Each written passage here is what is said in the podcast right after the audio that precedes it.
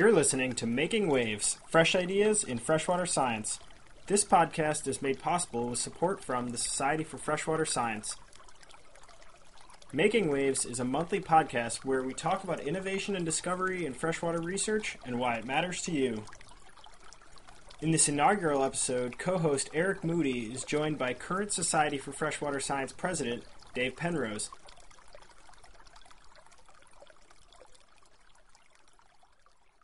Joining me today via Skype is the president of the Society for Freshwater Science, David Penrose. Thanks for joining me.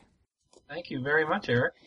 Uh, in the inaugural edition of the Freshwater Science podcast, we'd like to talk to you a little bit about what types of things are happening with the Society and a little bit about why freshwater science is so important. So, the first question that I'd like to ask you is why do you think freshwater science is important well, there's there's a lot of reasons, but basically it boils down to that the the data that are collected by our scientists, by our students, is a reflection of our environment.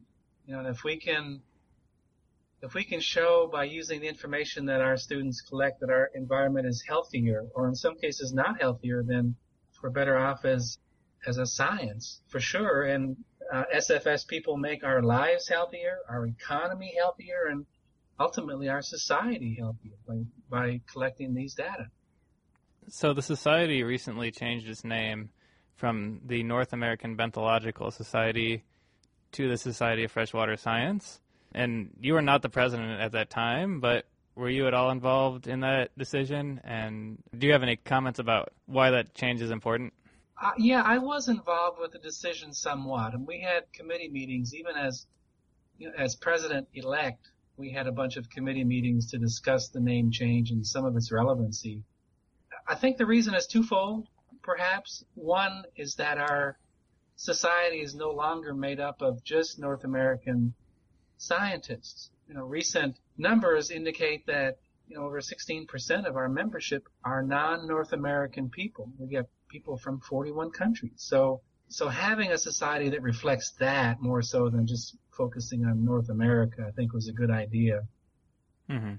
And the other reason too is as much as we are attuned to benthology and what benthology is, it's very difficult to describe what benthology is to non-benthologists, to non-scientists.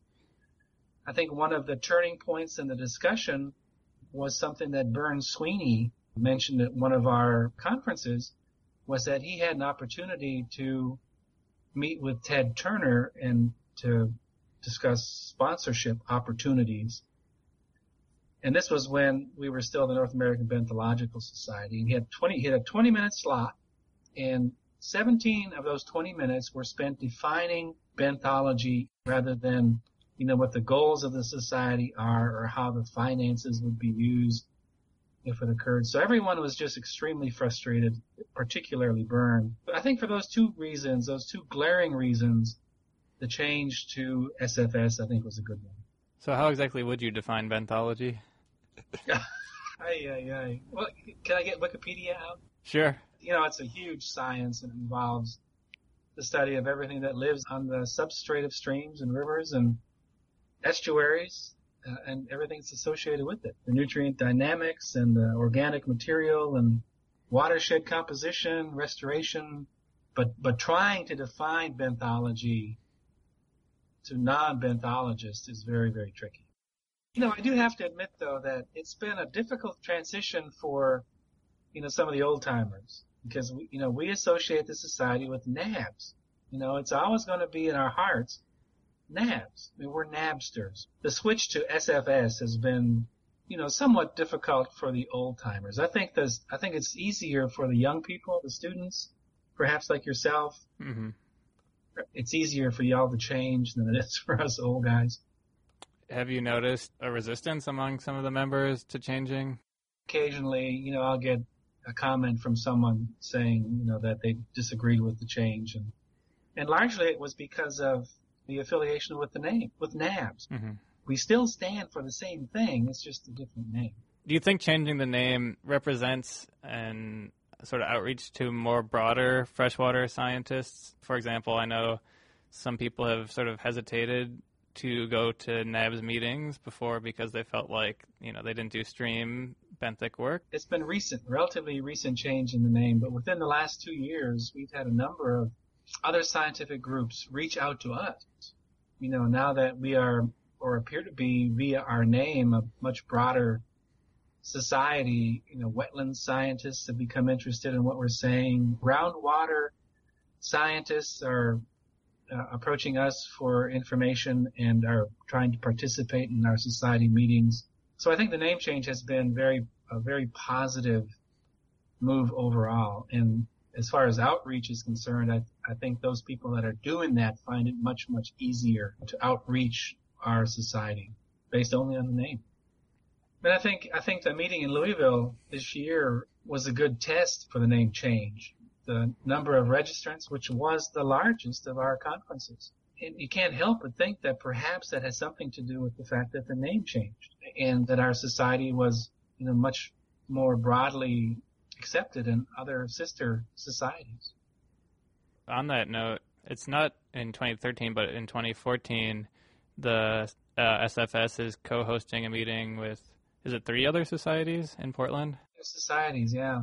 So how did that come about? Were you involved in that process? Not so much myself, but one of the items in our five-year strategic plan is to do more outreach sort of activities and, and to collaborate with more societies. I just attended the Council of Scientific Society Presidents in DC in which there were God, 25 or 30 other scientific societies represented. Hmm. Just a wonderful opportunity for us to, to schmooze, you know, with some of these other presidents in different societies. It's actually incredible to realize how much these other scientific societies in our society have in common. You know, some of the very same issues that we deal with our, our planning people and our uh, committee chairs deal with on a day-to-day basis are common throughout many, many scientific societies. Hmm. Uh, so, so the, the Portland meeting in 2014 is an opportunity for us to outreach and to collaborate with other sister societies. I'm sure it will be a raging success. I mean, there's going to be 3,000 people there from all four of the societies. I'm not going to miss it. It'll be a lot of fun. I think I would like to continue to see our society grow. I think it's going to be very important to grow um,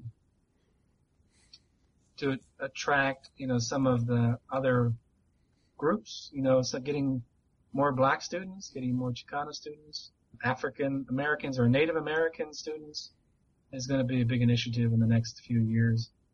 Uh, one of the things that's popped up recently is that we've been approached by PBS to do some uh, promotions, like in focus it's it's going to be something that the board will have to approve, and it's not going to be cheap. It's it's very expensive to do these kinds of programs, but it'd be a great opportunity to promote our science at all kinds of levels. You mentioned that you have a five-year plan. What are some of the, the main goals in the next few years? Yeah, the the five-year strategic plan, which will probably be updated sometime soon, you know, has a number of things you know that our society is planning for, you know, the five year plan. And one is the collaboration with other scientific societies, outreach to some of the other smaller colleges, outreaching to other sectors of our society, historically black colleges, for example, or you know, Hispanic societies, you know, to get more people involved, you know, from other cultures. You get some of the um, uh, Latin American countries. I just attended this year the first Latin American Benthological Society conference, which was just wonderful. Next year, the European Society for Freshwater Science is having its eighth conference and our society, you know, will collaborate, perhaps even sponsor part of that society conference. I think also one of the issues is reaching out to the young people. I mean, young people you know, middle school and high school kids. Hmm we all do, you know, like county field days, you know, where we set up a table with a bunch of bugs and, you know, 500 middle school kids come through. We all do that. And it's a universal success. These kids love it. But somewhere between like the sixth grade and the first year of college, freshman year of college, we lose people. I don't know if that's, you know, a product of our teaching structure in the U.S. or if it's you know something that we need to concentrate on more. But I think it's a real issue, and our board of directors are all on board with reaching out to to some of the younger kids, you know, to get them in the fold as well. How do you think that you maintain that sort of interest in science? That's the ten thousand dollar question, Yeah. isn't it? Um, well, one of the things I'd love to do as president is to is to decrease the registration fees and membership fees for teachers. I don't see why, you know, we couldn't have like a twenty five dollar fee for you know middle school or high school teachers, you know, and get them more involved in our society in our conferences, and then they could take that information back to their classroom. I think that would be a good first step. yeah, that is a neat idea. Yeah, hopefully that'll happen. I mean, there's so many things going on, and you know, some of our sister societies.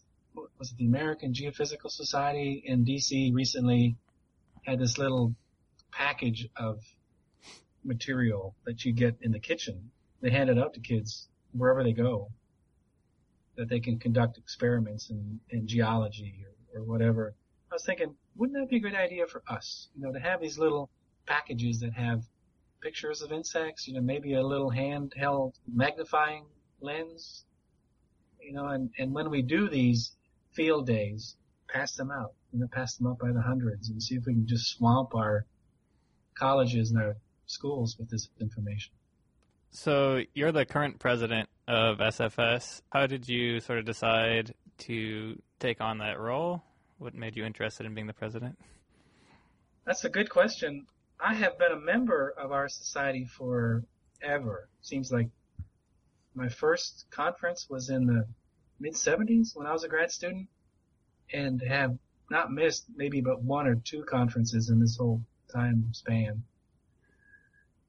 And it's meant a lot to me. I mean, it's just meant, uh, you know, I have so many friends all over the world now because of SFS.